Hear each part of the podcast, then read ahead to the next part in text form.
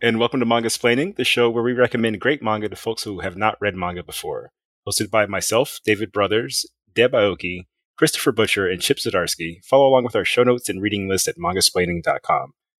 For some reason, saying myself, David Brothers, made it sound like I wasn't David Brothers in my head. That's just the kind of week this is going to be.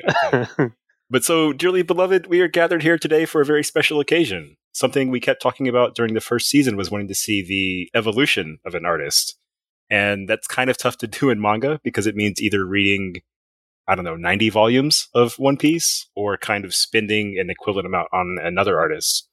So, my idea was we read the first chapter of a bunch of series and the first volume of this creator's latest series and discuss kind of how we feel about it, what we think of the evolution, and maybe kind of shortcut our way to a conversation we've been meaning to have for a while. But the artist I chose was Tsutomu Nihei, who is he works without assistance, which is one reason why I thought he would be interesting for this. Okay. Because in this case, it's actually just like one dude drawing everything. And a friend, Caleb Goldner, he's at Caleb Andrew on Twitter, actually described him in an, ama- an amazing way. He said, knowing what I know about Nihei, I've kind of grounded his comics as an architect's exploration of existence through mortality and the fight against it. Everything he makes is about whether consciousness can truly be separated from the body and what that means for being truly alive. He drops characters into existing frameworks that they're forced to wander through with no real answers.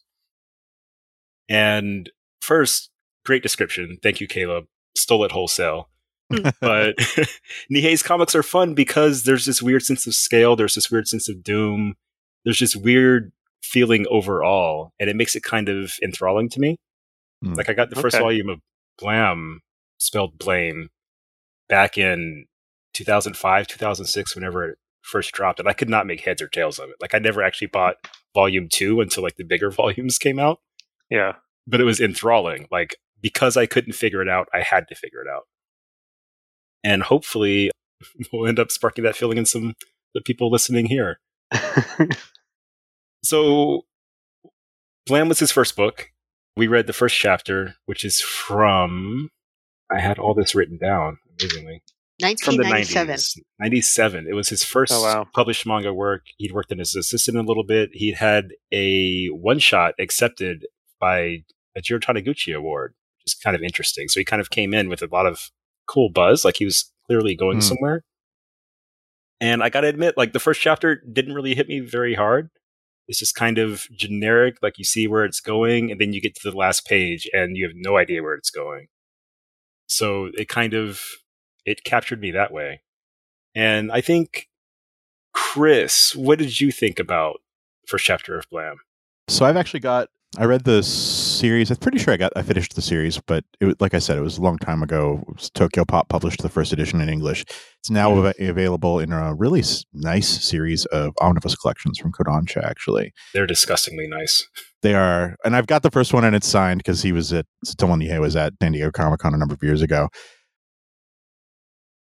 The first chapter is not good. It is like like it's it's not good but it's so fascinating to me because it's it's kind of what I love in comics and this is something mm-hmm. that's going to maybe repeat through the episode for me is that like it's bold and it's reaching. I think its reach exceeds its grasp a little bit. It's trying stuff it's throwing stuff at the wall it's brash for sure and you kind of aren't sure if he's making it up while he goes along. There's so much style and you're not quite sure if the substance is going to come is going to rise to meet the style or not but mm-hmm. it reminds me of a lot of young work and i think if you can get excited about that if it's especially if it's something especially if you read it at the time when you hadn't seen the matrix it's pre-matrix you know like it was clearly an influence on it. I think that that's yeah I, I think the first chapter of blam is is probably just enough for the right reader to keep reading. Yeah.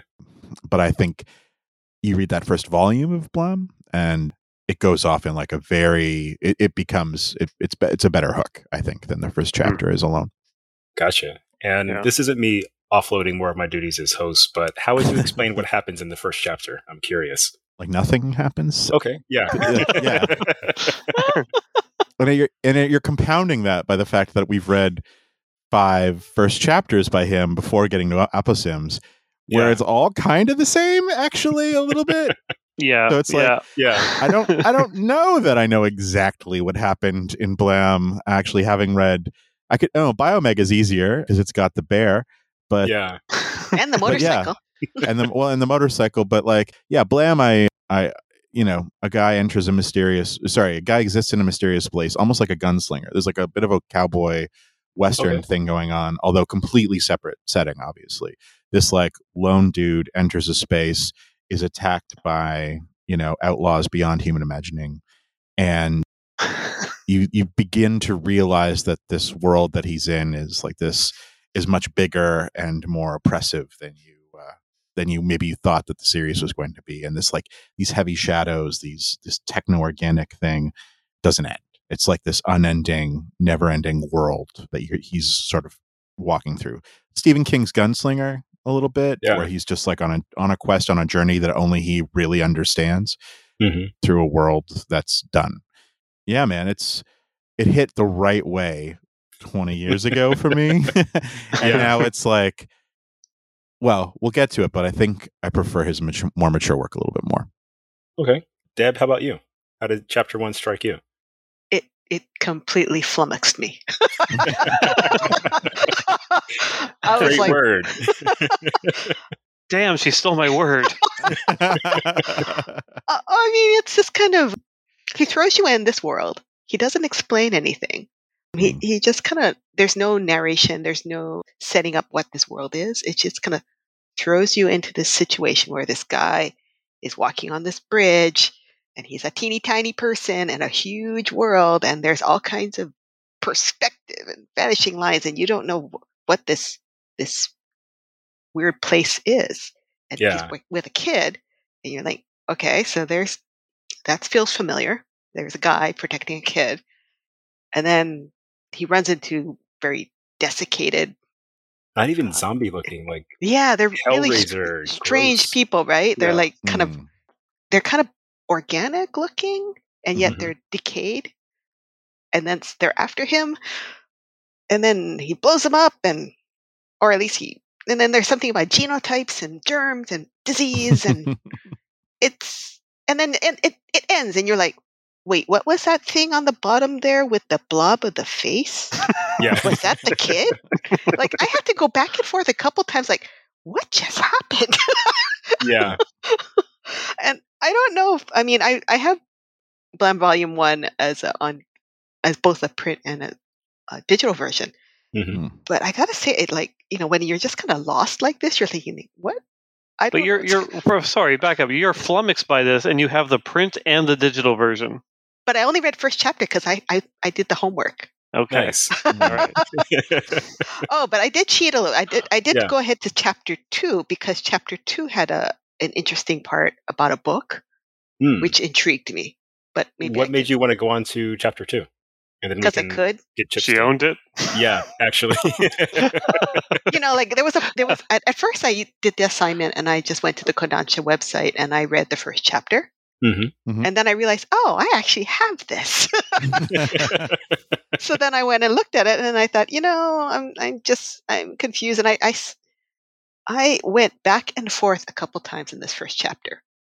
Wait, what Mhm. happened? Wait, the kid got removed and what's that? And it's got grabbed by the other guy and then like and then at the last thing is like he looks down and then there's like this childlike face and this blob of something and you're like, did the kid die? and then there's a reaction shot with the statue, and it's like, what do we take from this? And then he's and then he's tiny and he's walking up the stairs. You can barely tell whether he's got the kid under his arm or whatever that that thing is. So at that point, I was like, I guess it's because I can. I'm going to see what happens. I'm going to try and see what the heck just happened here. She sees that mountain of chapter two, and she climbs it because she can. Mm. I like it. I But I, like don't it. know. But I don't know if like I only saw chapter one on the preview. Mhm, Would I plunk down the money to buy it? mhm. I don't know. The part in chapter two that was interesting was there's a moment where they get a book Mhm. and then grabs a book and the book says, The cold, silent land was lightening as the human figure walked up to the ridge. And then the guy looks at the book and he goes, What's land? Hmm. It's pretty good. And I thought, oh, how intriguing. And then so I, because Google is magic, I, I put the whole phrase into Google and I found that it's from a short story by James Tiptree. Oh, that's awesome. It's from a collection called 10,000 Light Years from Home. Yeah. James Tiptree is actually the pen name of Alice Sheldon. Okay. That Hmm. kind of solves Blam. I think it rewards reading and that, you know, that he offers little clues. And if you're Mhm. patient, you know, you'll you'll get more out of it. But for someone who is used to reading a lot more accessible manga, where they Mhm. tell you what the world is and they they set up the plot and they set up the conflict, everything very neatly for you. They give you clear pathways into the story. Mhm. This is a little more challenging. Hmm. Yeah, Chip, do you agree? Well, let me just say, uh, I would be flummoxed by this if I cared enough to be flummoxed. Hmm. Like to be flummoxed means kind of indicates that you have a level of, of interest to kind of be flummoxed by it. But like I I bounced off this after the that spread because the spread's great. The opening spread. Yeah. With with a single vanishing point, very simple but really elegant. And then the next page is just a dog's breakfast. Like it's just like like layout, pacing, everything just goes out the window. Rendering, structure. I was worried because you you gave us the list, and I Mhm. clicked it, and I just was like, "Oh God, I pray this is the first work,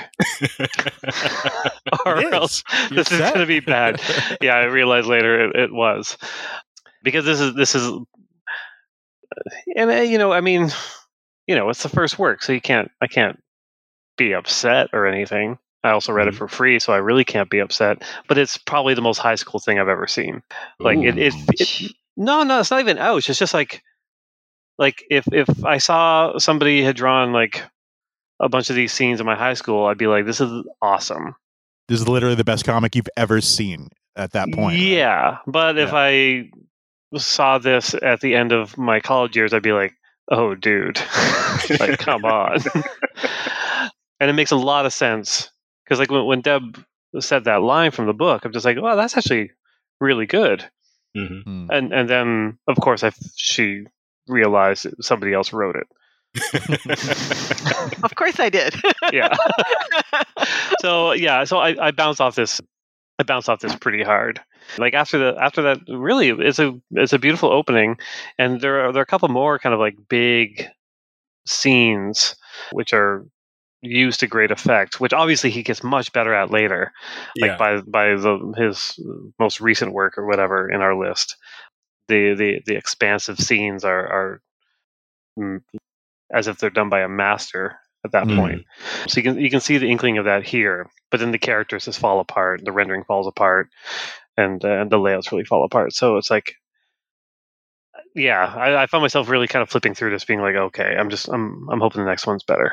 Yeah, there's a face on page seven, panel three, where Achilles just kind of looking at a guy, and it just doesn't work for me. Like it has that high school No. feeling you're talking about. Hmm. Yeah, Yeah. I see what Mhm. I know exactly what face you mean. It's Yeah, not like the nose isn't in the right place. Like if you look at that and then you look at panel four, five, six as well, his Mhm. nose is dropped like two inches. and weirdly, it's the hair. Like that's Oh, really? a Yeah. Hmm. young way of drawing it, like manga or anime style hair. You know? Mhm, mhm. yeah. There were a lot true. of young people in my life that drew exactly Yeah. like this after Yeah. this came out. And Yeah, also, like this is all nice. like in an admiring way. I think we're not making fun so much as being like, No, this is It's- what it was, and this is kind Yeah. of why it worked. This reminds me of like it's Trent young work. Trent Reznor, Yeah. yeah, yeah, yeah, like that look. yeah, You for totally for, do for cover sure. art. But even yeah, this, this opening scene of just the bridge, it's like after you have that nice shot of the bridge, the bridge means nothing after that Yeah. point. Like it's it's used to such little effect and poorly drawn, and also like oh man, just like the fact that they repeat the kind of the, the same kind of shot of the bridge Mm-hmm. twice, but it's supposed to be in an opposite direction. Hmm. Like it's just just really bad layout choices here. Yeah, yeah. Just love looking at them, like oh, you love it's it. super No, ambitious. I love though. that you zeroed in on the bridge. Yeah, like Deb saying, it's super ambitious because he leans into the bridge side of things and Mhm. away from the talking about things side of things. Yeah, Hmm. So the later volumes of this, you can see, like he was trained as an architect and he went to art school in New York, you can see the architect in him come out. Like it's Mhm. very claustrophobic. Like he'll draw a picture of an enormous room, like a very tiny person, and you will still get like the willies. You know? Yeah. Mhm. Yeah. But yeah, the I mean just yeah, very very strange choices here.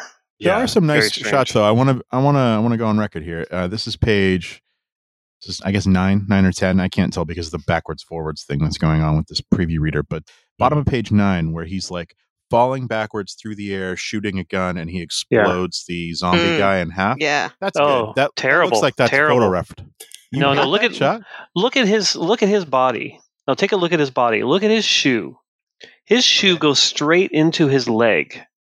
Oh. Like like that is just like like that is just one shape that makes zero sense. And Mm. even his his arm and hands on the gun. foreshortening. It's all foreshortening. I can totally see it. No, yeah, no, you can see, you can see it, but you're supposed to be able to make it out based on the silhouette. If you silhouetted Yeah. that, you wouldn't be able to make out the fact he's firing a gun, the fact that he has a foot. Mm. Like the fact that the foot angles up exactly in line with the leg is one of the worst tangents you could do. And then Professor like Zdarsky and his red pen on the layout. No, if he I if he just it. popped that That's gun out, wanted. If he popped that gun out just a little bit more, so even if he got the tip of the gun out, Hmm. like there would be so much more dynamism to that character. It would work so much better because right now it's just the legs are just like out, and his Yeah. body's just like whatever, and his head is normal. His head is if he's standing. I'm hearing someone who didn't like Rob Liefeld in high school talk right now. that is a problem. I will say this exact appreciate this pose, the falling back, shooting legs up pose, he gets much better at as time goes Yeah. on. Yeah. Like, There you go. specifically that pose. It's Okay. kind of a trip. Yeah. But so the next work was Noise. Sorry- sorry, Chris. The same Sorry. universe. No, no, no. I'm fine. uh, set in the same universe as Blam, and essentially Blam is set so far in the future, like the Earth exists. This is spoilers, but not really. There's only kind of a narrative. The Earth exists in a Dyson sphere, so he wanders like literally to Jupiter, like the distance over the Mhm. course of the series. Hmm. In like one chapter, like it's just like a, a caption box where they just casually mention it. But this, I think, is set a little bit before the drastic expansion in another area where it's like a police procedural. They find a dead body, a cop disappears, one lady thinks she's seeing things, like there's weird stuff going on. Let's start with Chip for noise and then work our way back around to Devin and Chris. What did you think about this one? Okay. so, uh, like in charting the progress, yeah. there was some cockiness that happened after the first launch, and then coming into this, the artist was like, "Oh, I I intrinsically know what to do, so I'm just gonna just do it," and then it doesn't work.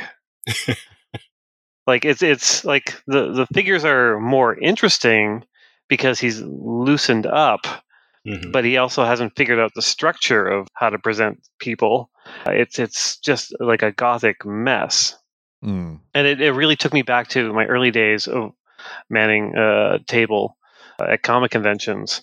Where I'd look down the row. Maybe this is just like I've got some trauma here from it. Looking down the row while I'm trying to sell my black and white comics at like some goth dude with a lineup of, of goths buying their comics. And when I see the comics, it's just scribble, scribble, scribble without form. Like it's just like just ah, look at this, look at how dark this is. I'm like, but you haven't done anything. Like you actually Mhm. haven't aided the panels or the scene in, in any way with your mark making. Like it's just you've just decided to be a mess. And so I see a lot of that here, which which wildly distracts me from uh, from getting into the the story. So I, Mm. I bounce off.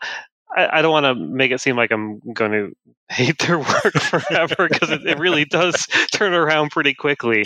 Yeah. But this just this felt like like kind of a, a, a goth experiment in producing work with maybe a bit more speed. And the layouts are better for sure. Mhm. They're still not that good, and definitely nowhere near as good as as they get later on. But they're definitely better. And it looks like Deb has a rebuttal. Rebut, rebut, Deb. rebut, rebut.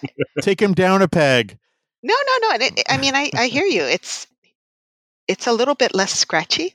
He's doing more more darks, and he's trying to set a mood. Mhm. Uh, the thing that throws me off about this one is that the girl's eyes are way too far apart. Mm.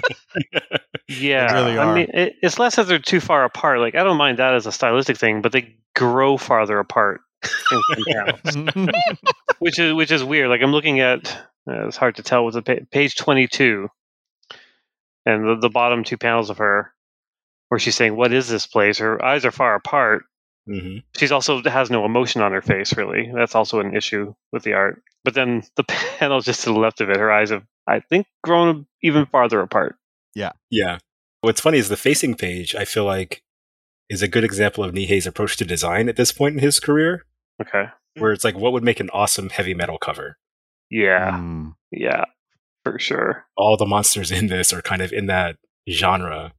Yeah. Uh, and it works. Like, it, they're really kind of the empty face designs, like the gross ribs and things like that. yeah. Very Geiger. Yeah, yeah, definitely. Yeah. Definitely definitely going through a phase here. I think there's a there's a stage in a in a young artist's life where you can, and this happens in most in a lot of create, creators, right? Where you can definitely Mm. see their influences.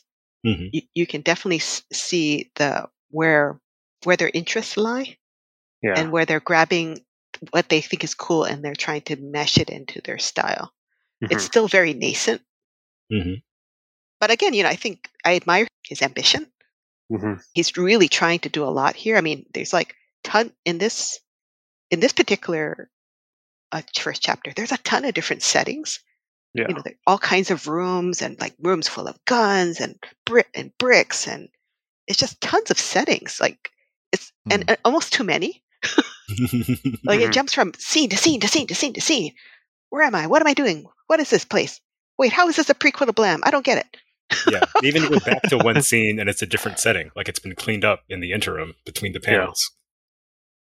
But you can definitely see that he has he he definitely has themes that he likes to explore. Mhm. And you'll see like, you know, these these creatures with the humanoid faces and the the Geiger like bodies, like they're kind of organic, but they're still scary. They're not quite skeletons. Mm. Um, they're like insects almost. Yeah. Biomechanical. Yeah. Mhm. So you you can and this thread, you know, runs throughout his entire work. I still don't get what's going on. but you know, Yeah. I'm a little dumb that way. yeah. Chris, how about you? Do you get what's going on? Actually, this one seemed a lot more straightforward than Blam did to me. It's like, okay, you've got this setting, and this I went and looked before I actually read this. I went to see when this was was drawn, and he started drawing it in the middle of Blam. He went and did this like little side story called Noise, Mhm. and 2000. So like three, four years after after Blam started, and it's like, okay, I want to tell a smaller story with like a beginning, middle, and end, and you can see that it's like he starts off. It's like it's a police procedural.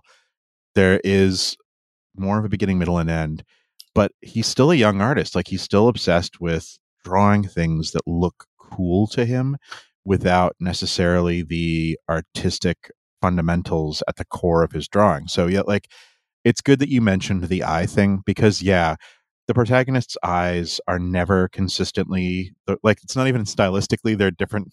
They're they're too far apart. It's just panel to panel. They keep moving Yeah. all over. Like there's one panel where they're literally almost on the sides of their head, and it's not a stylistic choice. It's just like he's probably he was doing this weekly. Like that's the other Yeah. thing. The- the- He's doing this- speed here. Weekly at 24 years old or something insane. Yeah. Like yeah, let's just slap it down with like crazy ideas. You know what I mean? Like that page where the monster is revealed at the, end of chapter monster the blank face the like biomechanical monster skeleton body coming cool. up through the mist it's cool like it's Yeah. cool cool and it's not good like, but it's like really cool and it's this is the kind of thing where you like show somebody this and it's like this spawns a thousand dojinshi and mini comics and It's starts funny, people yeah. drawing shit I'm, I'm I'm looking at that page, well, the, the two facing pages. And I'm like, yeah, it's very cool.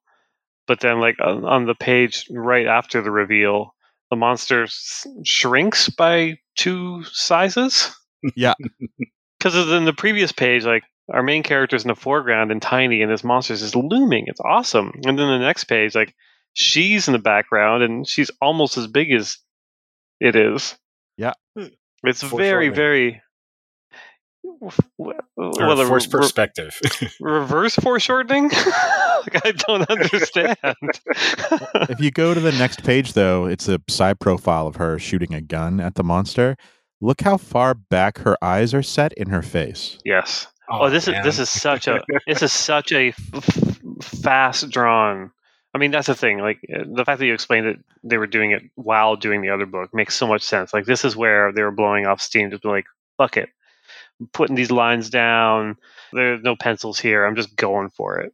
It's all energy, and I I actually love it. Like I I love it, but you can yeah look at any single one of these panels and just pick it to pieces because there's so many like artistic problems with them. But it's last, so yeah, last, energetic.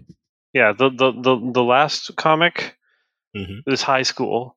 This comic is art school. okay. Like see that's that's that's progression because like art school is just all about figuring out the style Yeah. and maybe going a bit too goth. like, like I knew I knew a guy who drew almost exactly like this in, in art school. yeah, he probably owned this. yeah. He probably probably owned this. So it makes a lot of sense. Cool. And then kind of if you were on comics internet around 2008, 2009, 2010, you heard about Biomega, mostly Hmm. because of the bear with the rifle, yes. which instant hit. Everyone who's seen it has been like, no, like I want to know more about this bear. Deb, what did you think about Biomega back in the day and what do you think about it now? I really liked it then, like, just Mhm. because it was so audacious. Mhm. You know, I mean, it was kind of like you know, like how Knight Rider, where there's a talking car, Yeah. Mhm. he has this talking motorcycle, and it's just kind of like this. It's it's a lot faster moving than than Blam or Noise, Mhm. and it it almost. I like the energy uh, in manga where it's like, you know what, huff physics, huff science, huff gravity, huff huff whether this can be built or not. It is because I say it is. Huff where I should be. you know what I mean? It's just kind of this this this I don't this world is because I say it is. Things work like that because I say it does. Why is there a bear? Because I want a bear. Why are there no other animals? I don't care. Yeah. I do I do I do like that Deb really cemented that this is a swearing episode. Physics, health science, health anatomy, perspective. Sorry. Oh, man. No, it's Can't great. even bleep those ones. Like I don't know what we're gonna do now. No, no, I know. Sorry, David. Yeah. This is a seinen manga. It's appropriate. Okay, perfect. Yeah. but also that is basically the feel of Biomega. It opens on, or rather, I'm sorry, the third page or so is a guy driving across a bridge at night on a cool motorcycle at Mhm. 666 miles an hour. Yep. like, I love that. Possible? like if you're not into that, like I don't know, Yeah. or kilometers an hour. I'm sorry. Mm. Still. Yeah. Chip, what did you think? You said you liked the bear. What did you think about the rest of Biomega? It's it's it's very pretty. They, they definitely leveled up a lot here. How many years was there difference between the previous book and this book? 2004 was Biomega, so I'd say that was about So he finished Biomega right after he did Blam and uh, yeah. The other book. It's other the, book difference that we the difference talk between Noise and Biomega is about three years. Okay. Okay. It- this is a much better, much more confident work, Mhm. and the the the mark making enforces the environment, reinforces the environment. They're better perspective here as well, like playing around with it. Like there's a double page spread of the character uh, dead on the street, and you've got some really interesting kind of worm's eye stuff happening, distortion. Hmm yeah yeah it's, it's very pretty. The environments are very pretty. The, the figures still there are a few issues here and there Mhm. but but overall it's it's a massive step up from the previous two. When the bear showed up i laughed. And i was like wait is this a cultural thing? Because there's a bear that shows up in the the, the later book too that we looked at Yeah. And I'm like does, do bears just show up is it supposed to be funny Deb or not asked him funny about this at a Comic Con. Deb, can you tell the bear story? Oh, well, because I mean that was one of my favorite things about Biomega that it, that there's this all of a sudden there's this bear. Yeah. and And then I asked him in the interview, I said, Oh, what's up with the bears, man? And then he says, Oh, well, bears are have expressive faces. Yeah. There's uh, there's I'm not gonna say anything more about that. And then sure enough, when come, the panel comes along, right? There's Q and A. So someone comes up to the mic and goes, "Dude, what's up with the Bears?" And then he makes this loud sigh, and he goes, "It means nothing at all." like, like the feeling I got was that every interviewer after me asked him out about the effing Bears. well, yeah, if you're gonna throw a bear in the middle of this like dark, uh, you know, Akira style epic or whatever, people are going to ask you about the bear. I'm sorry. Yeah, and a really well drawn bear as well. A really well drawn Yeah. bear. Yeah. So I don't I don't know the story and he's never said it, but it that whole I was rereading that interview I did with him from that Comic Con and he's really funny and self deprecating. You know? Yeah, Mm. Right. Like he kind of like like when he looks back at Blame!, like because he and I were going to, in New York, going to art school about the same time. Hmm. So I was telling him, it's like, oh, you know, what would you tell if you could go back and talk to your twenty-something-year-old self who's living in New York, wanting to be an architect? What would you tell him? And he would say, "Don't draw so much black. It may look cool to you now, but it's a big pain in the ass later." Also, forget the bear. yeah. Don't draw the bear. People are just going to ask you about it. so I just I I I I walked into that interview not really liking his work too much. I wasn't like a big big fan, hmm but I came away like really appreciating how self-deprecating and funny he is. You know, That like, makes sense. Yeah. Like Biomega is much more playful than Blame! or Noise. There is a Blame! comedy spin-off where it's like a high school setting that was kind of fun. I was Oh, reading what? that. I was reading Yeah. that. It's. Uh, it's Chris, how amazing. did Biomega hit you? This is the one where I felt like it. sh- I didn't read it when it came out. Actually, I'm kept meaning to read it, but there was so much stuff coming out in 2010. It was right before the crash, and that it was just like, oh man, I'll, I'll get to it one day. I'll get to it one day, and I never did. So even though I. I uh, have them all because of having worked at Viz. So I actually went to read the first chapter, and it just booted me into the first volume. Actually, and I read the whole thing. It was really compelling. Actually, the story Nice. is a story, which is great, and it makes it hard now because I'm I just had to check to see where chapter one ended, so I would know where the conversation actually got to. But like, there are he is not only upped his game, like Chip was talking about, in terms of like his stylistic quirks now serve the story rather than detract from them. He's better at his rendering and he still has those amazing double page spreads like on the bike approaching the city and the city looks like it's just like like like Satan lives there, like just Like Satan lives Ultra there. London. yeah, it's just Yeah. the worst, but also kind of amazing. Like Yeah. really beautiful, like cool ideas still, especially to do with architecture and scale. But the story just is crazy. Like it's, and I don't think you get enough of a sense of the stakes in the first chapter.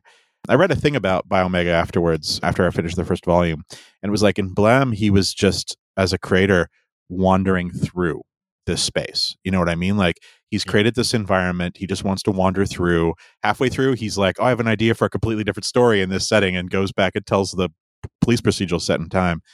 Whereas for this one, the plot really just kicks into gear and keeps going. By the end of the first volume, like spoilers, but not spoilers, he is literally shooting nuclear missiles out of the sky with like a laser beam to save the earth from being exploded by the bad guys. And you're just like, oh, things have progressed here in like a lot of different, like, not only are the ideas bigger, they're coming quicker. And I think that that's Mhm. really cool. I I think you only get the briefest hint of that in the first chapter, which still moves pretty quick. It's got a bear, it's got a girl, it's got a guy, it's got crazy action, gross monsters, beautiful settings, and it's like, oh yeah, I would if if it was on my iPad, I would click next, or I would like if I was browsing it in a store, I'd probably have to see how, where it goes. But because I had it all, I read the first volume and I'm like, oh man, I gotta go read the second one. But I ran out of time before we had to record Nice. today, so I can't go read it. But yeah, it's it's good, and it didn't do well. I sort of heard through the mm-hmm. grapevine when it came out, it was not one of the ones that did it as well. And I think it's, I honestly think it's safe to say that if this had come out as comic book issues, it would have, it could have maybe caught hold in the sort of superhero space in a way that I think mm. even Aposimz, which we'll get to in a minute, also maybe could have. Yeah. It's it's a lone guy who's super cool. He has a gun. He's rescuing a girl. There are clearly defined bad guys, and there's just enough of a like uh, to get you to see what's in the next issue. Especially if this is like a double sized first issue for three bucks.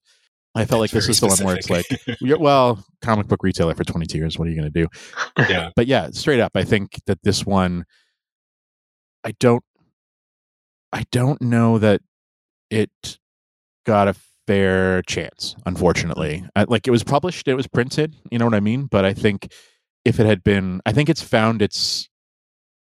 I think people rediscovered it after Knights of Sidonia was released and became a huge anime success, and they're like, "Why didn't I read this at the time? There's a bear with an, a like a like a rifle. Like this is great."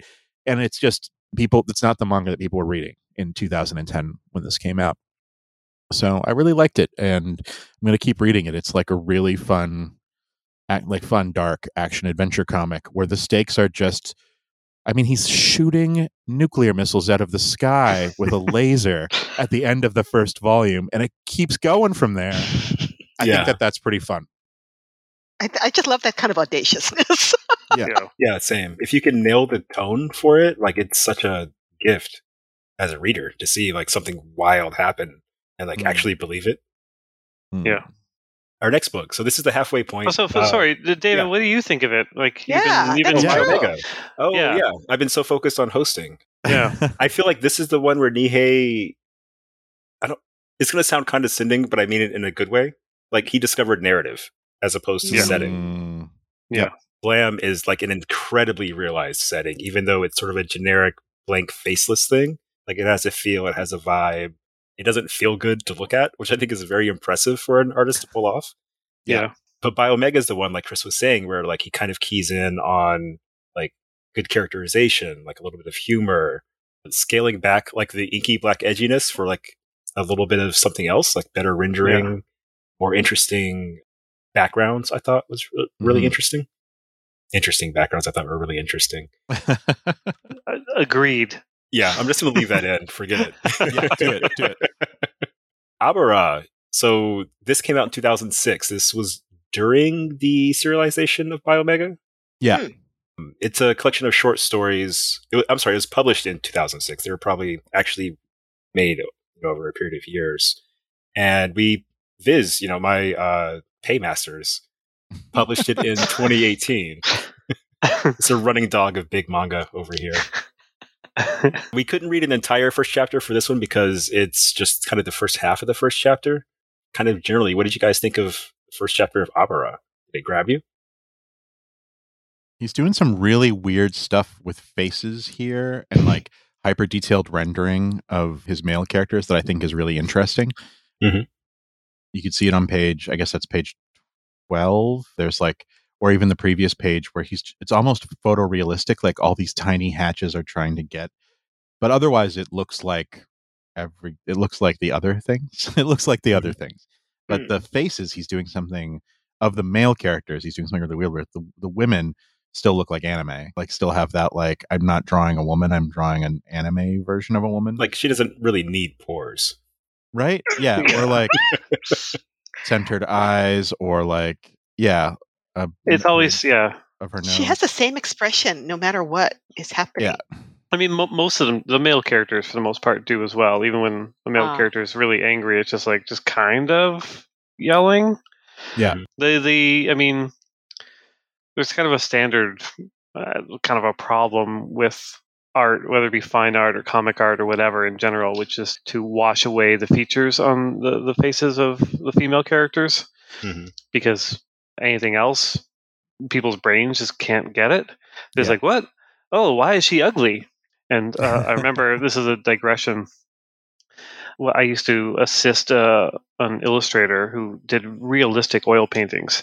He did a lot of like client work, and and and the one thing he taught me was there are no lines in the teeth of women. Mm, Like if a woman smiles, you do not delineate the teeth because they will just be like, "Why'd you make me look ugly?" And they won't even know what is wrong.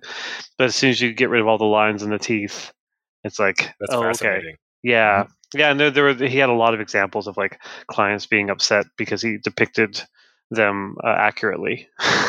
It's like I, I think about that a lot, especially with, with, with a with a work like this, where you can see like, yeah, the the female characters' faces are very much kind of washed away of any kind of like delineation lines, defining features, and and you know I fall prey to that as well as an artist. It's something to, that's really hard to get out of. Yeah. Yeah. I was really impressed by the architecture in this one as well. Like there were so many shots of the setting, like a weird vertical city that they live in, crooked Mhm. city on top of that, hmm that I really wanted to know more about how they got here, kind of what it's like. And his rendering, it felt like it, it feels like it took another leap. Like maybe this was Biomega era, maybe it was, you know, a little bit before. But I can see how he it feels like there's continuity so Hmm. far. Yeah, yeah, that makes sense. In this one, he discovered tubes. Tubes. Uh, Yeah. Tubes. Abara is all about tubes. I was gonna say like so, the, this particular one, it reminded me of Kowloon Walled City. Yeah. Mm. You know, this kind of decay and these st- this randomness of the of the architecture. hmm Like I'm super I'm super fascinated by Kowloon Walled City. I bought like the the big hundred dollar art book that I've got like two Has- books on it. has too. like all the architecture and stuff like that. I think Mhm. you went, Chris. You went to that that place that mimicked In it, right? Yokohama, yeah. Yeah. Or in Kawasaki. Uh, Kawasaki, there's a video game arcade where it was patterned after Kowloon Walled City, which was this. Well, sorry, for folks who don't know who are listening, Kowloon Walled City was the Kowloon region of uh, Hong Kong. It had a, has a really troubled history, so we're, we're only going to gloss it real quickly here. I apologize. But Yeah. basically, it became tenements and slums that people who lived there built up themselves based on the sort of public housing that was already there things like connecting buildings together with unapproved bridges at like 20 story like 15 stories up and that, that kind of thing uh, things got so dense and so built over that like light didn't even enter the, the core of the city anymore it was eventually torn down kowloon has been sort of repopulated resettled in hong kong yeah this like space this like place where people live that are off the grid and you know what I, I think i maybe missed it when i read this but i think you're absolutely right this place, unlike everything else, even noise to an extent, feels like a place that people live, whereas the other places feel like wastelands that people are Mhm. trying to survive, you know, Yeah. like not like and not die.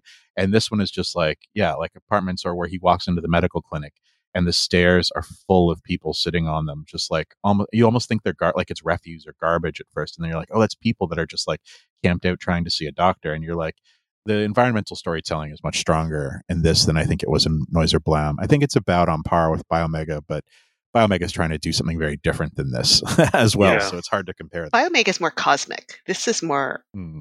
uh, like it's in s- stuff in space. yeah. Versus gritty city full of stuff and nooks and crannies, and it's scary, and then like it's more terrestrial. Yeah. Hmm. Yeah, for sure. Yeah, it's Like- designed by people. Cowboy Bebop versus Gurren Lagann, kind of.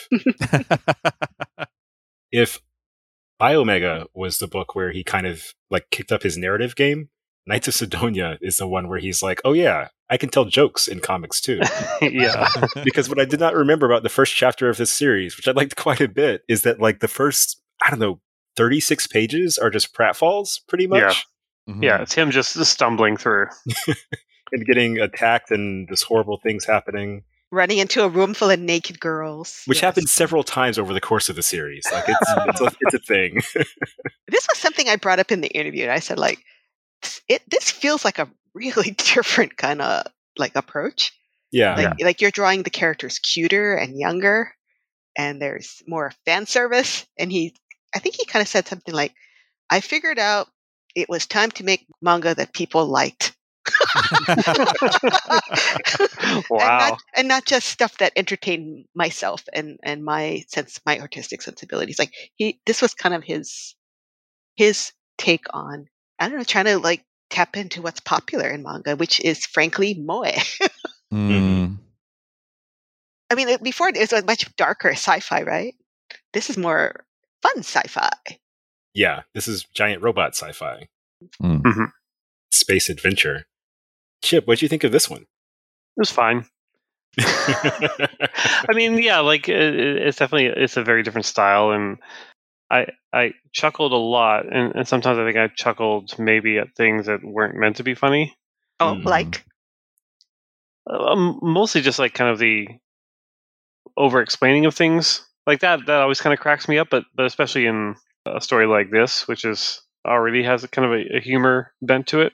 hmm Yeah, yeah, it was it was it was cute, and out of all the stories, this is the one that kind of made me want to kind of see what happens next, just to see where the humor of it went. The style was super interesting to me because the people still aren't necessarily well drawn, but they're trying something different, and uh, it actually falls down. Like, it, how do I say this? Like, knowing what comes after this this makes a lot of sense as they're kind of stripping away the the black hmm Hmm. because the black is actually used quite poorly in this Mm. because there there'll just be scenes where like uh, let's see like page 23 Hmm. the top where he's in bed like they're, they're just laying in black to like pop things out that Yeah, don't actually uh, don't actually add dimension to things necessarily Mhm. like so so there's a lot of kind of randomness to where they're going like thick versus thin with their line or or filling in black versus not and and you can you can see they've got one foot out the door in terms of utilizing black in their work which Yeah. is which is pretty interesting yeah it made a, a lot of sense when uh, we moved on to the the next story hmm yeah, it's really funny too. Just the idea that they were doing this to, to kind of do what was felt like would be a popular manga, Yeah. Mm. because now it really makes sense why that bear is in this one as well. clearly, after getting all the questions about the bear, they're just like, well, clearly they like bears, so I'm just gonna throw a bear in there. They're like gorillas in DC Comics. Yeah, exactly. yeah, Yeah, this series really made an impression on me. Like the the drastic switch in style. It's almost like going f- from being an underground cartoonist to like wanting to make X Men. You know, Yeah. Mm. and not Yeah. skipping the step. I mean, and skipping the steps in between. yeah, Like it's so much more clean. It's so much more bright, but it's still, despite all the jokes, like as the series goes on, it has that same kind of grim, like foreboding as Yeah. you find out like what the monsters are. Because essentially, in Knights of Sidonia, all of humanity left Earth on two seed ships. One was called Aposimz, which you never hear about again, and the other was called Sidonia, which is the one like this setting. And it's thousands of years in the future. Like the Earth was actually chopped in half at one point. Like so much goes on. what? Hmm. Yeah, amazing space Uh. opera, great drawings. But when the space battles happen, it gets really violent. Like that Mhm. edge is still there. There's a bit where essentially the gravity in the ship changes, which they foreshadow in chapter one. And there are all these panels of just people kind of splatting against the wall from like 500 feet out. And it's like the most impersonal, gross feeling thing I'd seen in a long time. Wow. Mm. wow. Chris, what did you think of Sidonia? I yeah, I mean everything you guys have said. It de- it definitely is a bridging piece. It Mhm. where he's like, "What if I made a comic that actually sold?" I think that that is like, yeah, I think that that's probably a, a good thing for him. Uh, it's you know, as a creator, I'm, I hope. It, it- I mean, it got turned into an anime. It was huge. This was his best selling work by far. I'm glad it made him some money and more of a household name, but it gets too far away from what I like about his work from an artistic point of view. Mhm. But I think in terms of big ideas, you don't really get. Yeah, the first chapter is pure jokes. Like it's actually got a little bit of like like teases a little bit of plot. It's got a, like a ton of humor. It's got some fan service, some naked ladies, and it's just like, oh, this is how you write a first manga chapter if you want to go to serialization. You know what I Yeah. mean? Like it feels very like he's he's he he's smart enough. Maybe he's been smart enough all along to know what the system is, but now he's like, all right, here you go. This is this is what you want, right? And it's like, oh my god, yeah, here's an anime deal and statues and toys and all kinds of stuff that came with Knights Yeah. of Sidonia. But if I hadn't talked to my buddy Derek, who I actually saw over the weekend, Holiday, if you're listening, Derek, hi, who was just like, oh, you're doing Knights of Sidonia and you're going to talk about that? And I was like, well, no, we're doing Aposimz. But he's like, no, Knights of Sidonia is the one. Like, there's so many good ideas in here about like relationships and gender and Hmm. like there's so much stuff that goes on in Knights of Sidonia that is not even hinted at in this first chapter that I think I almost think the first chapter is as solid as it is, kind of does it a disservice because it feels like it's going to be you know Gundam Light or something. Yeah. And I would love. I don't think I'm going to read 15 volumes of this. To be completely honest with you, I just it's just a little bit too much, too far away from what I like about his stuff. I am Yeah. going to go back and read Biomega, but you know, there's only two seasons in the anime, and it apparently tells the whole story. Like, uh it's sitting there on Netflix for me right now, and I got nothing to watch. Maybe that is the way to. Ex- maybe if this is conceived as something that can be turned into anime, then Yep. anime is the ultimate form of it, and I should watch that instead. but I think that that came up was that the the story is easier to understand in the anime than it is in the manga. mm, Okay. it usually that people. That, I mean, that's but that's anime though. Like yeah, you hire. anime. you- This is like one dude, right? And he's Yeah. sitting there at the drawing table, cranking out thirty pages a week. And then it's like, okay, I've written all this stuff, turned it into a TV show, and you get like a team of people that are smart writers and artists and animators, designers, and they take like 12 volumes or 15 volumes of a thing and turned it into 26 episodes, like or two 13 episode series or whatever it was. And you have like these people squishing it down or whatever. And I really want to get into this idea, bec- but I was sort of saving it for Sailor Moon, frankly, mm. because Chip had used to watch Sailor Moon when it mm-hmm. was an anime and hasn't read the manga. And those two things, I mean, those two things are so far apart the, that the creator of the manga went back and demanded a new anime that was more faithful to her manga. What? yeah, yeah, that's what Sailor Moon Crystal Wow. was. So, like, I I would love to talk about that some at some point, but reading one chapter of a series seems unfair to hold it to that. But yeah, I would probably read. The, I would probably watch the like the first couple episodes of the anime for this, Yeah. but I don't think I'd read. I don't think I'd read the series. Deb, how did you think about this anime versus manga? it, it made more sense. like Yeah. I've- I have, it's been a while since I watched the anime, but I remember thinking, oh, okay, so this is this is the the world, and this is why the, all the girls look alike, Mhm. and this is why things are like they are. You know, it, it's just like it framed it up in a way that was easy for me to follow, Mhm. and f- also teed up each subsequent episode in a way that made me want to continue. When I'm Mhm. reading this particular this first chapter of Knights of Sidonia, yeah, I don't know. It's just kind of funny because it's a, it's a lot of different things at once. Mhm. I mostly look look at it from the like how strikingly different it is from Biomega art wise. Mhm. Yeah. Wow, so different. Like it's a pop song in comparison. Yeah, right. Yeah, yeah, that's a good way to put it. I love when artists do that though. Like really switch it up and then it's like what are you obsessed with in this series? So we made it to our final book. We're at Woo. Aposimz. All uh, right. published by Woo. Kodansha. We read the full volume for this one. Mhm. And the gist of this one, according to Kodansha.us slash series slash Aposimz, this story takes place on the frigid, massive artificial planet known as Aposimz. Ao, Viko, and Ethero, maybe Ethero, residents of the White Diamond Beam, are in the middle of combat training when suddenly a girl appears. Rebidoan Empire soldiers in hot pursuit. The girl asks for their help in keeping safe a code and seven mysterious bullets. This chance encounter marks a major shift in the fate of the entire planet. And all of that is over with about two thirds into the first chapter. Yeah, like, Yeah. it really wastes no time. Yeah. This is another drastic art change, hmm but it's still sort of in Nihei's wheelhouse. Like, there are Yeah. things like the Ghana, the architecture. It feels like his work. But, Chip, Mm. what did you think about this? You mentioned it, you called it masterful earlier? Yeah, no, it, it, it's gorgeous, like straight through. Mhm. Clearly, they've learned a lot over the course of all these different books. Yeah, every couple of pages, I was like, I was taken aback by the layouts and the rendering choices. Uh, Anatomy, I think, at this point is finally locked in. Mm. Like, like even with the Knights of Sidonia, like there were a few kind of like, yeah, I don't know. Mhm. But here, characters and environments are all top notch, and it also does a thing that I'm a huge fan of, which is introduce a bunch of characters and then just kill them off. I hadn't read the first chapter in a few years now. right when it was serialized on Crunchyroll. Yeah. And so I forgot that all those characters died because I Yeah. kind of remember the supporting cast from later in the series.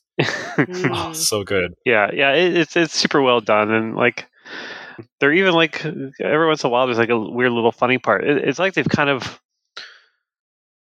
they've learned from everything they've done. Like they've still Mhm. created like, oh, it's still like it's still like a weird world where there's things kind of out there and you have to be careful, but there's also little hints here and there of humor.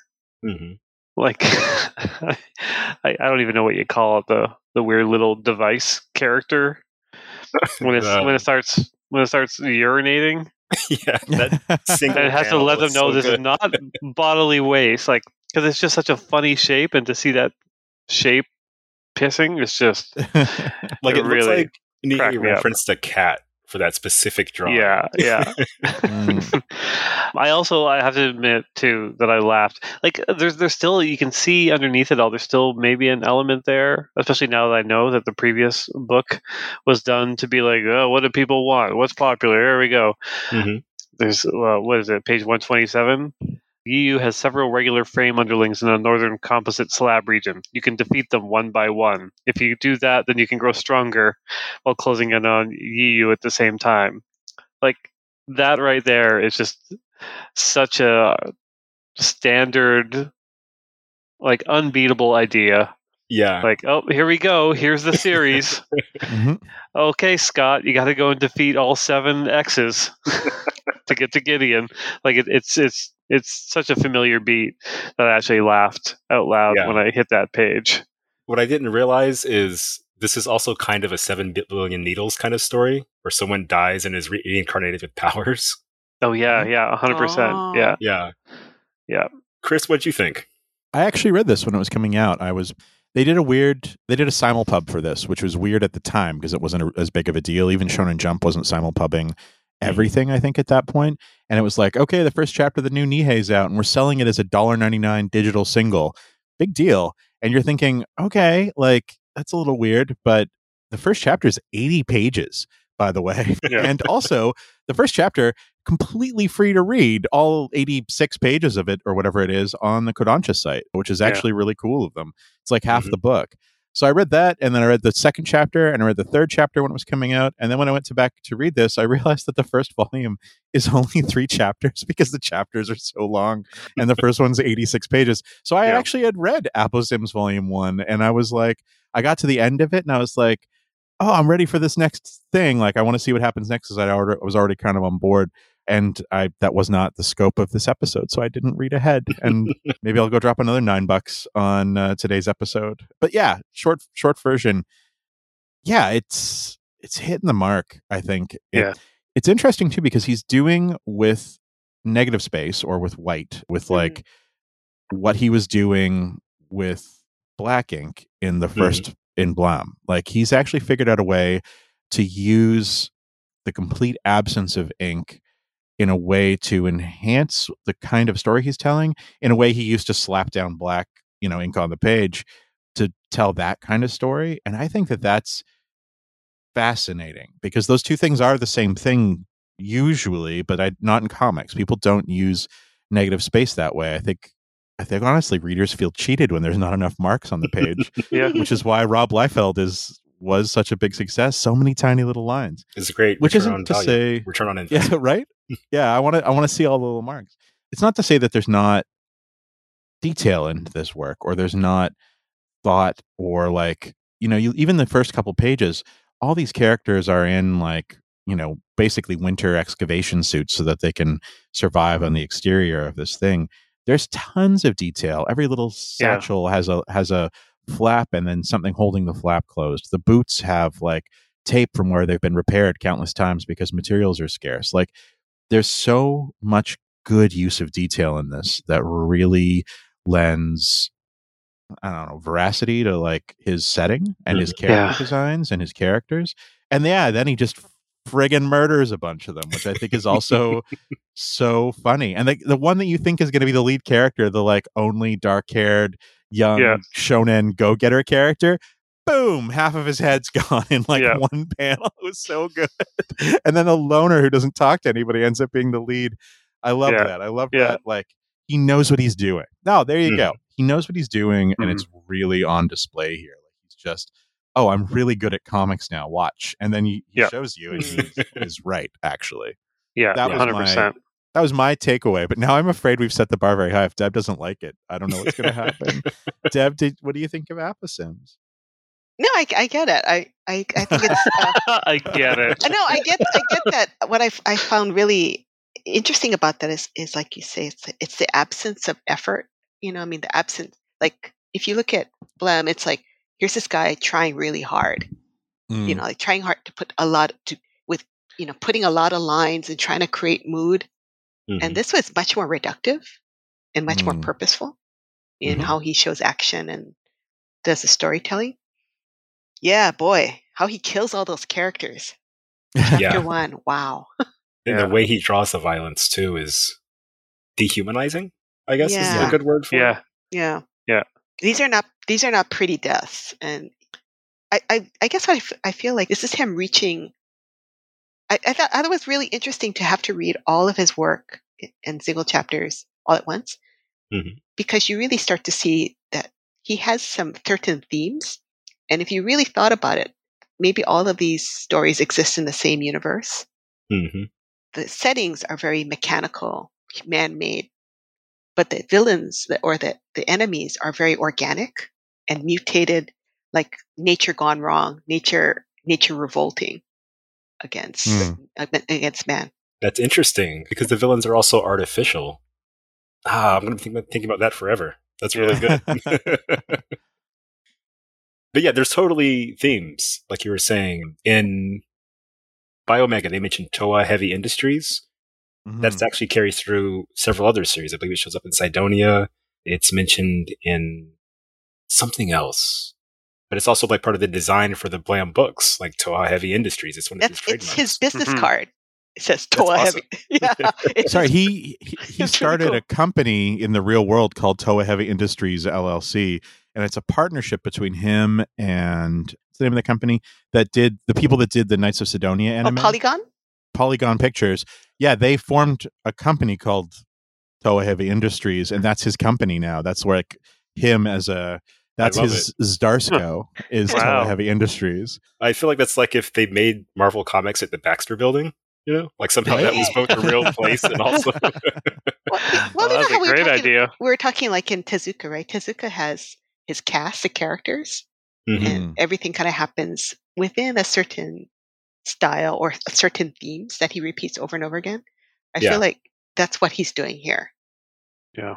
You know, like he never explains what gauna is, and he re- refuses to explain what a gauna is. But then when I was reading Snikt, like, mm-hmm. ah, okay, like one of his, I thought, why is he drawing a Wolverine comic? It's like, oh, because one of his key themes in his sci-fi is about mutation. Oh yeah, Mm.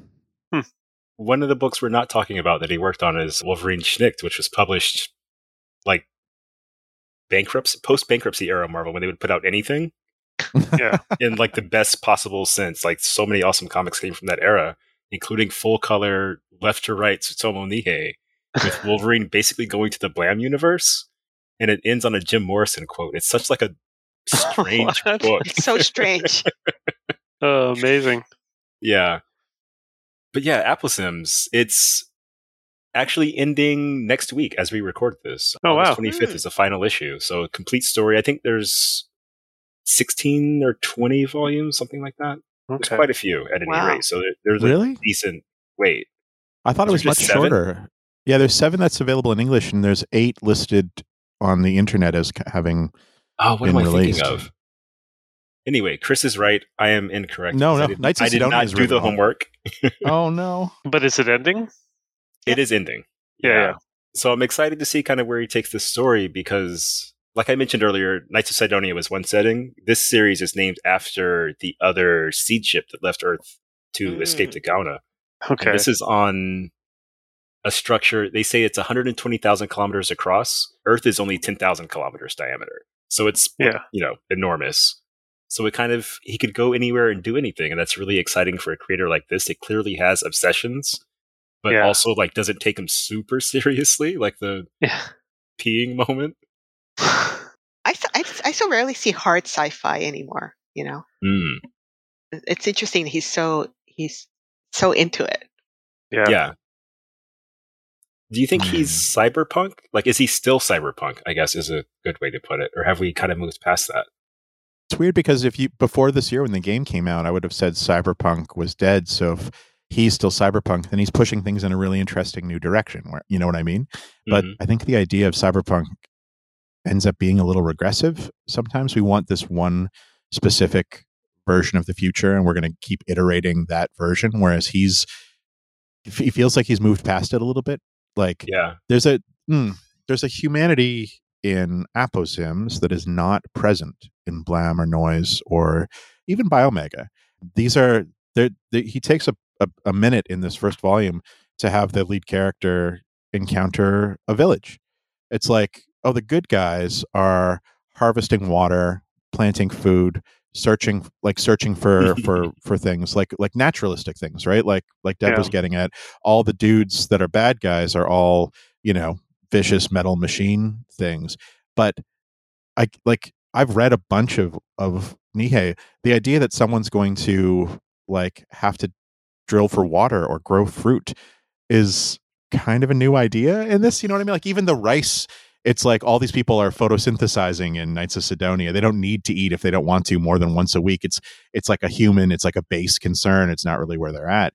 So I think that's a big part of this is that it's like yeah you can have all the future fancy shit and have a metal arm or whatever but you people still got to eat people still got to Mhm. survive things are still rough and it's not just about hacking and freaking and being cool you know and i think that maybe it's a this is a better future for something that you would call cyberpunk but it's not i don't think it is cyberpunk anymore i think we we have decided that word means a very specific time and place I was going to say you should read the the Blame Academy one because there's a really neat essay at the end of it Hmm. where this guy writes about that that cyberpunk is kind of like a, is an anti-futurist point of view.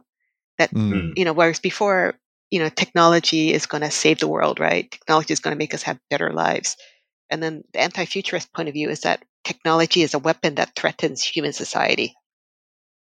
And we're kind of seeing that, right? I mean, like Facebook almost brought down almost brought down democracy, American democracy. Facebook is killing us because people think that vaccines are fake. You know what I mean? So it's like Hmm. Yeah. we're living that now. And so Yeah. sometimes like reading this kind of cyberpunk type of thing is like, um, can I just get some cute girls? Because this shit's too real now. Extremely relatable point. yeah. So I do want to say Aposimz opens on a bridge, just like Blame and Biomega did. So maybe that is the secret. Oh, Oh. hey, there you go. Oh. That's that's actually a really good metaphor, though. Like Mm. the idea of you, the reader, Yeah. coming to join him. And I still have a thousand ideas, so let's uh, let. No, we want to keep doing this. Let's go. Yeah. Chip, what do you got? Just, just just before we go, I just want to like Yeah. Focus on the art a little bit longer. It's rare that you see work like this where it's black and white, where they use so little black, and the effect that it's had on the story is that it's almost radioactive. Like everything just Mm. has like a like almost an ethereal glow to it. Like even when somebody's in a hallway that you know has a little bit of gray shadow, it's just it feels like you can't escape in this world Mhm. like wherever you go there's going to be eyes on you it's such a creates such a really really fascinating mood that i haven't actually seen in a comic before because yeah because the the default reaction is to you know add more black to like make it mysterious but here it's like there's there's no escape because Yeah. of the art style like even when the characters are kind of hidden away it doesn't feel like they're hidden away at all and that that's really fascinating it says something about the light in this on this world too. I think it's yeah radioactive is a good word for it because it feels sickly. You know? Yeah. Yeah Yeah. like fluorescent versus warm, right? Yeah. yeah absolutely. I'd be interested to see, like, knowing that they're finishing this, what they do next, because, like, uh, obviously based on what what, what Deb mentioned earlier, like they don't they don't care for adding black for logistical reasons. So I'm like, will this style continue, or will they figure out some other way of telling a story? Like, Mhm. yeah, because it I'm different looking interested. than Knights of Sidonia. Yeah, It's Europeanish almost. Yeah. Mm. yeah, it feels sure. sort of like evil Nausicaä. Like where Miyazaki was Yeah, kind of yeah. working in like it the does. Moebius sort of French kind of mode. yeah, And this is the version of that where like cinder blocks destroy heads. Yeah. but okay, so in lieu of a traditional final thought, I just want to get Chip's take on the co- uh, the color pages from Aposimz. Oh yeah, let me uh, let me let me pull them up and give you my hot take. Uh, I mean, if you would call these color pages, it's. I mean, unless I'm looking at a different version, hmm like there's basically the the cover, a pinup, kind of a title page, like a splash page, and that's it. Yeah, Yeah, and it's all gray. pretty much. Oh no, there Yeah. actually is color in the Kindle version of. I mean, but it's still white on the- very- on the website, on the- Desaturated? Is that the right word? Yeah, absolutely. Yeah, yeah. The, I I barely count these as color pages. They're rendered, extra rendered pages, and they're fine. That's my proclamation. They're fine. it's cle- I, I I don't think there's a lot of necessary um, care put into it. Really, like Mhm. it's just kind of like like now that I know what I know that like these all have to start with color pages for some reason to Mhm. really pull people in. I can see they're just kind of doing what they have to do here, but I don't know. It, But Chip, let me show you what the color actually looks like on that double page spread. Because I think it's something it's a little bit I don't think it's totally different than what you're saying, but I do think it's different enough that maybe you want to see it. What format did you read it in, Chip? Yeah, yeah. uh, this one's on Comixology. Yeah, I see. I see. I'm seeing the same version. Yeah, It's got like Yeah, those should be it's not same. necessarily gray, but the sky is like a little steel blue. yeah, Mhm. But it's definitely not. It's so it's color, just Yeah. not a lot. yeah, yeah, exactly. yeah, yeah. That's that. what I see too. Yeah. Yeah, I I actually you really thought that that was like I don't know. It didn't it feels deliberate. It doesn't feel perfunctory Mm. to me, but I I get what you're saying. I mean, it's like uh, I, I think like half the time there are color pages in these. They're very much just super monochromatic because they just gotta like just do it, get it done, Mhm. and then the, the other half of times is just wild stabs at rendering in color that don't work. so I'll I'll take this over the other any day. nice. But also, it's, it's everything feels like a step down after the uh, the Spy Family covers. And True. Color those are really good. Yeah. Actually, David, I have a question for you. Yeah. Do you see a link between the artwork on Seven Billion Needles and the artwork of our good friend Tsutomu Nihei here? Because until, when we got to Knights of Sidonia, suddenly it felt a lot closer to me, the kind of art he was doing. I don't. I think they share surface similarities, like a similar line, kind of a similar kind of rendering, like very round, for lack of a better phrase. Mm. I didn't go to art school. I don't know anything, but I wouldn't necessarily compare them, except that they use similar techniques to like bubbly flesh is kind of a thing in both books as it Mhm. transforms into another shape. Mm. But I do Okay. think they're cool touch points. Like I do love finding artists who solve the same problem in different ways. Mhm. They're Yeah. cool to look at from that perspective. You brought up Seven Billion Needles, and I was like thinking, like, oh, that was maybe the last like actual sci-fi sci-fi book that we covered on here. Is it? I'm just looking at the shelf. I I, mean, don't really see. Akira. Yeah, I mean, Akira was first though, and first and always. But yeah, I guess yeah, it did it it didn't so much with Blame and Noise and Mhm. Biomega, but when it got into Knights of Sidonia, I'm like, there's a way that these characters move that feels a little bit like like Seven Million Needles to me. And Hmm. that was 2008, and I think that's kind of like time wise, they're not too far off. Knights of Sidonia was a little bit after, so Yeah. maybe. Anyway, Cool. anyway, just a thought. I wanted to get your your take as the expert on both books. Oh no, not that. Before I get put on the spot anymore, we're going to take a quick break for some advertising, come back for a little more chatter, and picking three more books.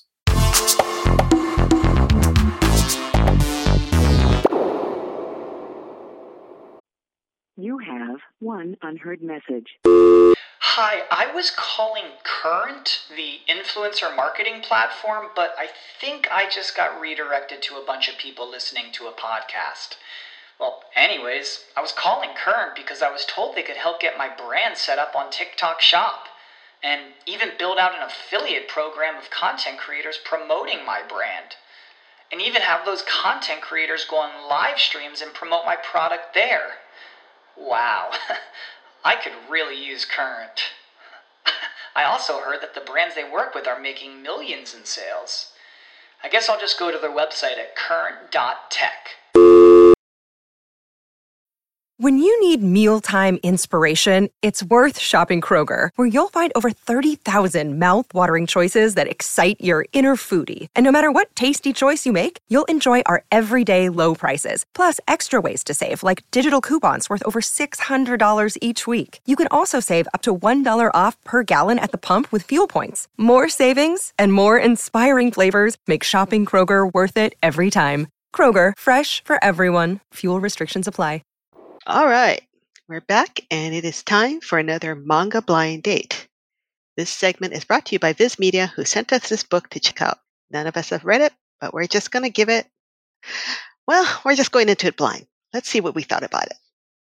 Well, this time we are reading a book by someone we've read before and we've talked about on Mangasplaining before. This is Mao by Rumiko Takahashi. We talked about her work on Mermaid Saga, and this is her latest series. Let's see. Well, let's just dive right into it. How about you, Chris? What did you think of Mao? So this was an interesting one because I really did go in blind. And I think on our last blind date with Junji Ito's Sensor, I was like, if I had known like a little bit more about this before I read, I think I would have gotten into it more from the beginning, like realizing that the first couple chapters were set up. I'm glad I didn't know anything about this one because it felt a lot from the description to me like Takahashi's previous work, which was Rinne, which was a very, very long running series that I did not like at all. And it's so it's so difficult for me to admit that because I like Takahashi's Ranma was one of those like things that got me into anime and got me into manga. Maison Ikkoku was my favorite series for years and years. So I wasn't when I found out what this was, I was like, oh no, it's gonna be another Rinne. But yeah, I have to say that while this is not for me, clearly it is a Shonen Sunday title, I didn't mind it. I thought it had some really interesting ideas. I liked that it was set in the Taisho era partly, and that she would move back and forth. And that's an area that we've covered a lot, actually, almost by accident on Mangasplaining, but particularly with Panorama Island. I like that it digs into yokai in a sort of a fuller way and it's not in the middle of like a yokai boom or anything like that. It seems to come from a place of genuine interest by the author, which is always kind of nice. I liked I liked that it especially towards the end moved in a mermaid saga direction. Like a short horror of the week thing where there's a different monster they've got to investigate every week. But that said, the parts of the book that were closer to Rinne and especially later in Inuyasha, where it's like there are lead characters that know exactly what's going on and they refuse to tell each other how they feel or what's going on. And it feels artificial because the author needs to like dole these little bits out as the series goes on. Like if you're just sitting around and talking to somebody for three days, maybe you'll get around to talking about why you actually like have this scar or what you encountered. But instead, we get like three pages of like backstory every chapter as the days move forward. And I found that to be really artificial in a way I didn't I didn't enjoy as a reader. Yeah, it's a mixed bag, but I think it's definitely stronger than some of the recent work I've read by Takahashi Sensei. And I liked that there were moments that made me remember the good horrific parts of Mermaid Saga. That was my take. How about you, Chip?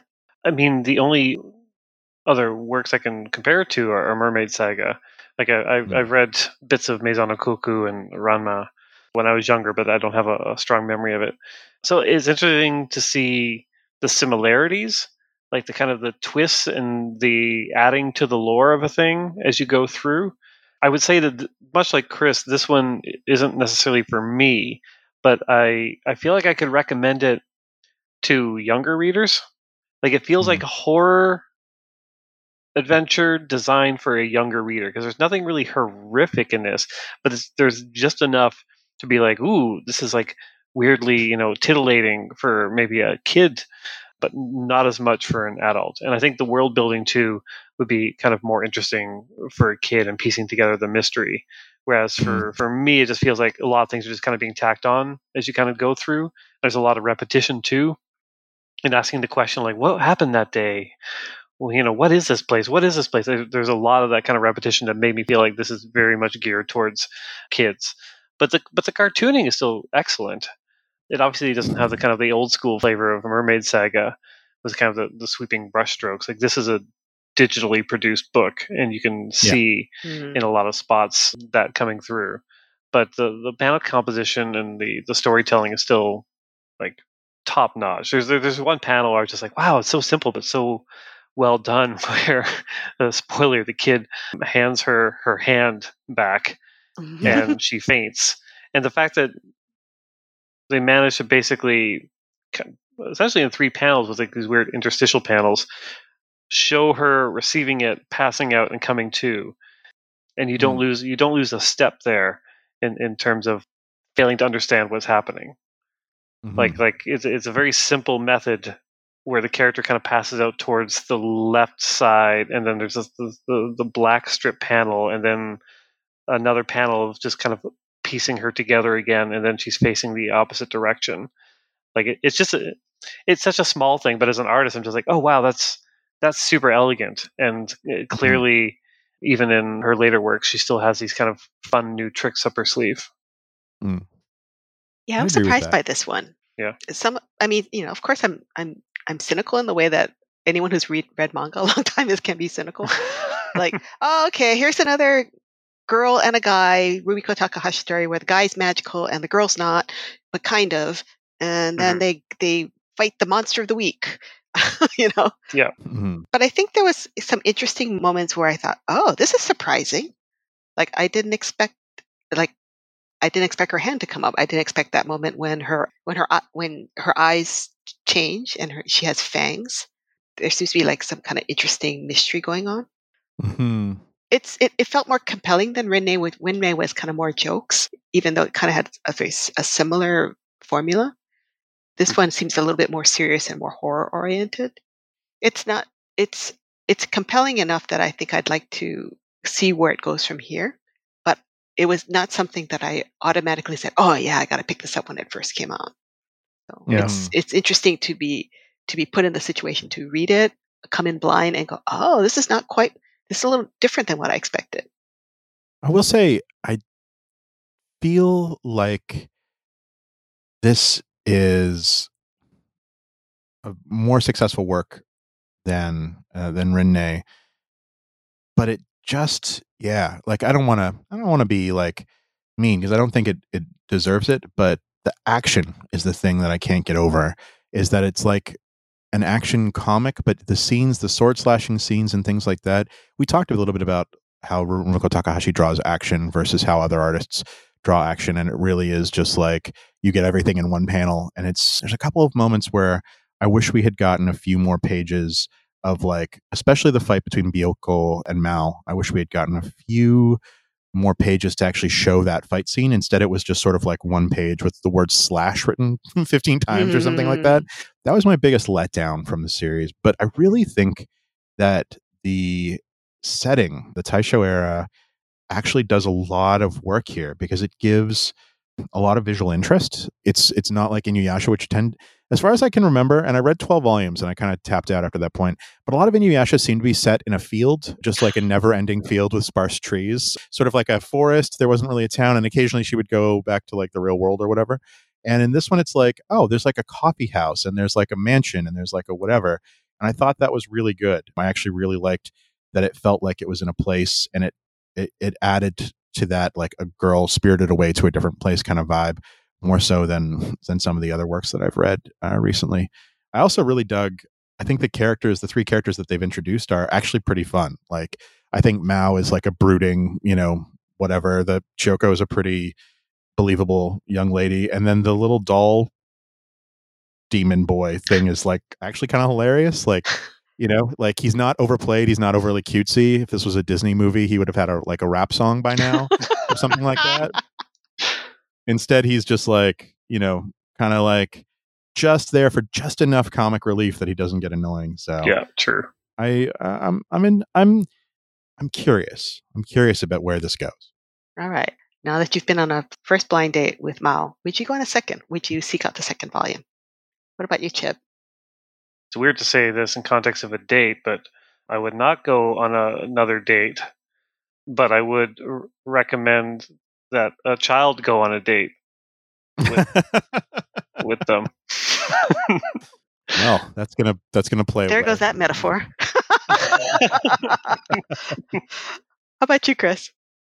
Yeah, I think um, if I saw this at a store, I'd pick it up to see how at least the story that I'm reading that, that started at the end of this volume ends like the, with the fake priestess.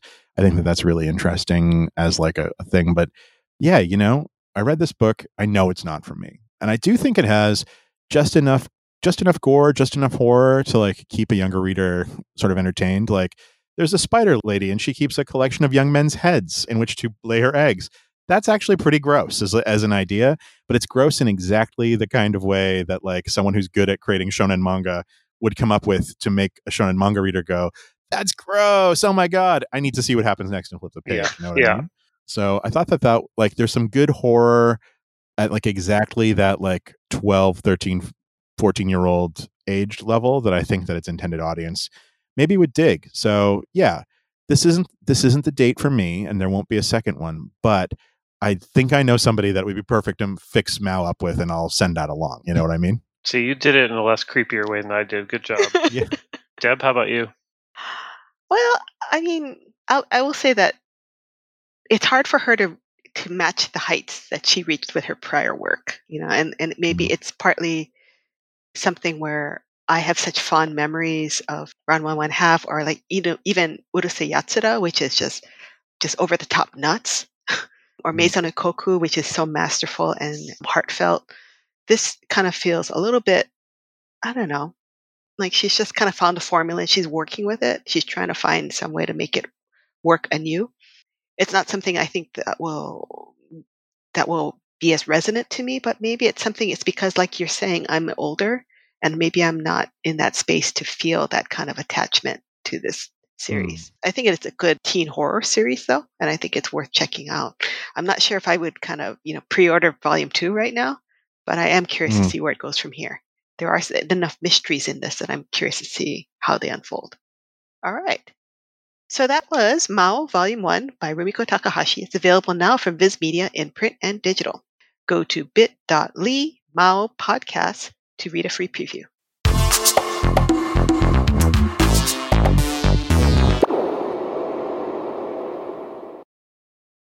And we are back. Thank you for listening to that advertisement. I've heard reports that some people don't get ads. If so, you are extremely blessed, but please PayPal us a quarter at your earliest convenience. so, this is the week that we need to pick comics. New manga for Chip to read, and for us to talk about for people to listen to, which is the point right. of our Mangasplaining podcast. Chris, since I'm the host, I get to make you go first this time. I got everyone makes me go first when it's time. Anyway, whatever. Fine. Let's do this. Hey, Chip. Hey, hey, Chris. What is the largest number of volumes you would be willing to read for one week of Mangasplaining? Oh my god. And your answer will determine whether I pick book A, which is in my head, or book B. Well, I mean, first of all, you have given single volumes before that were equal to eight volumes. Yes, five. So- yes, go on. So let's let's let's get real specific here. Are these volumes? How many pages are these volumes? Actually, pretty short, like 150. Okay, all right. Yeah, okay. I would do uh, three. Then what we're going to do, and you can decide at which point you would like to do it, is a series I like to call Tokyo Tarareba Girls by Akiko Higashimura. Tokyo Tarareba Girls has a special connection to you, which I think you're going to appreciate. It is a Akiko Higashimura is one of the best, you know, josei artists working today. It is about three ladies in Japan who are in their 30s and about to enter their 40s, which, mm-hmm. you know, I know that you are interested in ladies of uh, uh, older ladies, let's say, Wait, people what- in their 40s, Wait, wait. What? well, First of all, that's not 50s, older. 60s. I'm 45. That's not older. that's actually creepy if I'm interested in like someone in their 30s. Actually, frankly. that's ancient in manga, so you're just going to have to roll with it. All right. Sorry. Okay. Yeah. Too many 12 year old protagonists. Anyway, they're looking for love and they're finding it in all the wrong places. The series becomes a hit in Japan, actually, with these characters that are trying to find love and can't find love. and people start writing into the mangaka and going, "Oh my god, I'm just like the lead character. I can't find love. Please help me." And starting in the third volume, the mangaka starts answering their letters in the back of the book via comic strip form. And so, if you were said three volumes, Tokyo Tarareba, I thought, oh, you might be interested. So, it's a mangaka turned advice columnist for ladies looking for love in Tokyo. Well, it is a well, well. comedy. It is smart as hell. And to be completely honest, all three of us love it. so, It might have ruined my life a little bit. yeah. oh, really? right? All right. Okay. Ruined David's Yeah. life. I'm interested now. So I think I think it's something you would really dig and something we've been talking about and referencing for a long time when it comes to josei manga. So I think you'll really dig it. That's my Okay, pick all for the next book. All right. I'll take it under advisement. Next. And that is volumes one, two, and three. All right. Not bad. Cool 600 ish pages.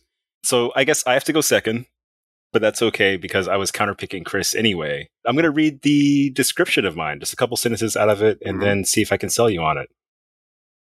High schooler Akiko has big plans to become a popular mangaka before she even graduates, but she needs to get much better at drawing if she ever wants to reach her goal. Looking for an easy fix, she signs up for an art class, thinking all her problems will soon be solved. She's in for a surprise. Her new instructor is a bamboo sword wielding taskmaster who doesn't care about manga one bit. But maybe this unconventional art teacher is just what she needs to realize her dreams. Uh, So this is called Blank Canvas, My So-Called Artist's Journey, and it is by the same cartoonist who did Chris's book. wow. Wow. Like semi-autobio story of her life growing up to become like a manga superstar.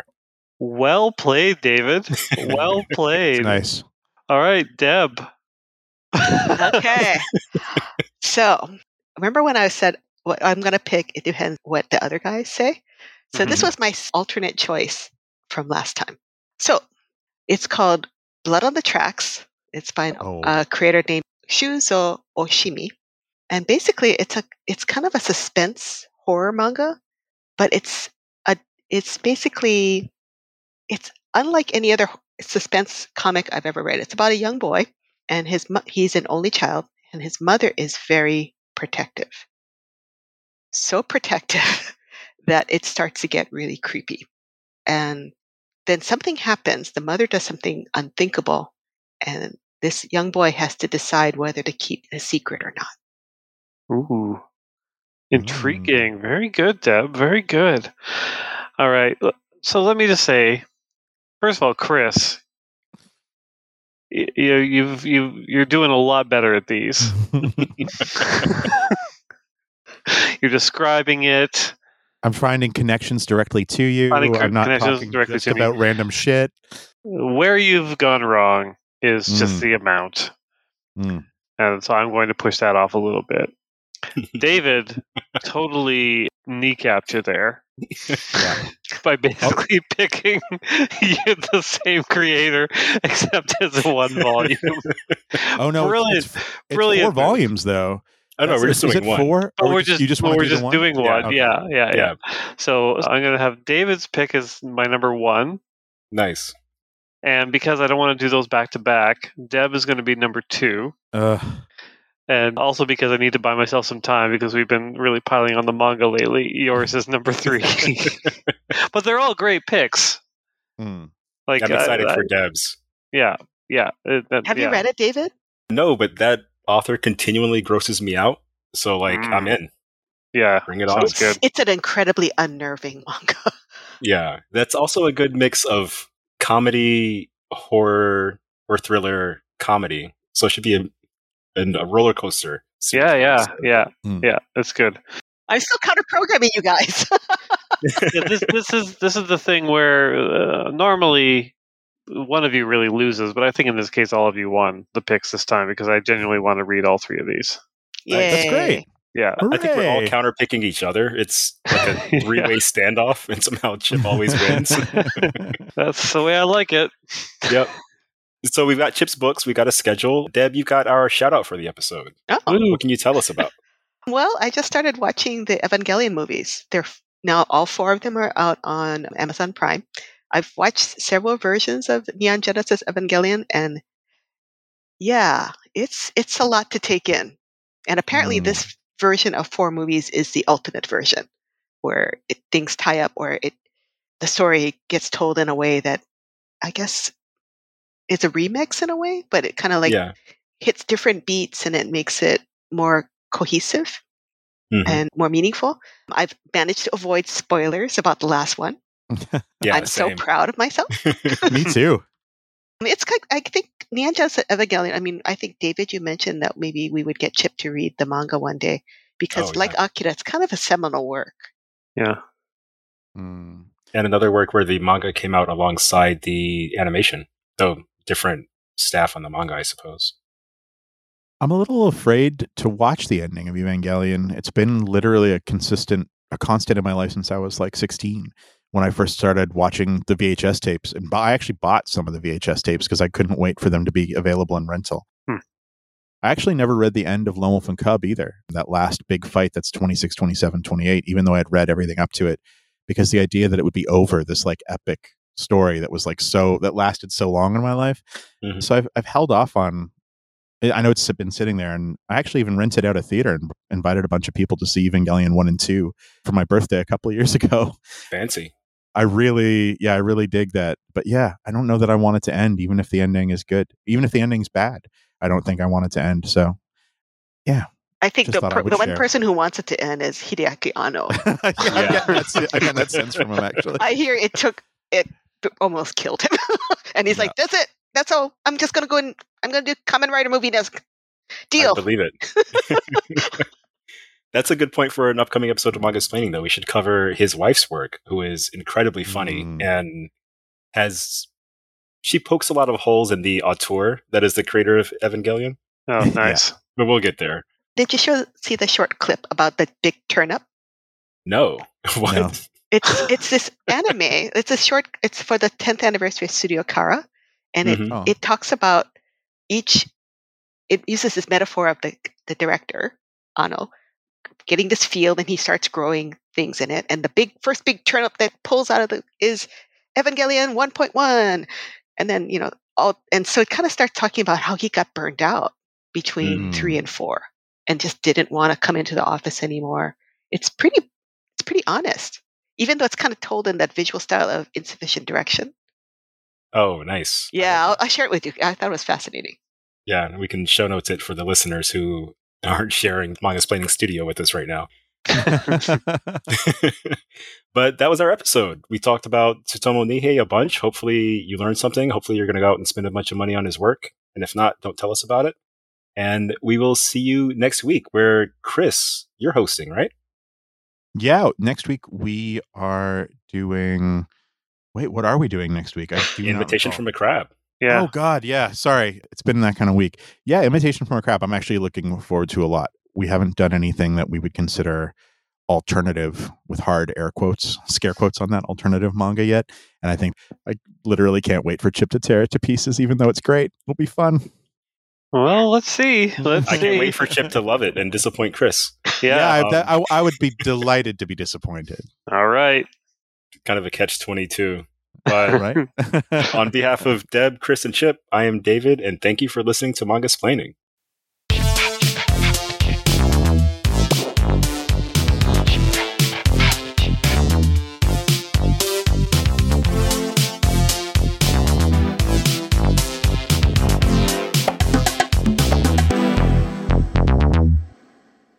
This has been Mangasplaining Season 2, Episode 3. Thanks for listening. For our next episode, we'll be discussing the manga An Invitation from a Crab. Want to pick up a copy? Consider supporting your local comic book and manga specialty shop. Find one near you at comicshoplocator.com or check out your local library for print and digital lending options. You can also follow along with our complete reading list at mangasplaining.com. Thanks to DADS for their musical accompaniment this episode.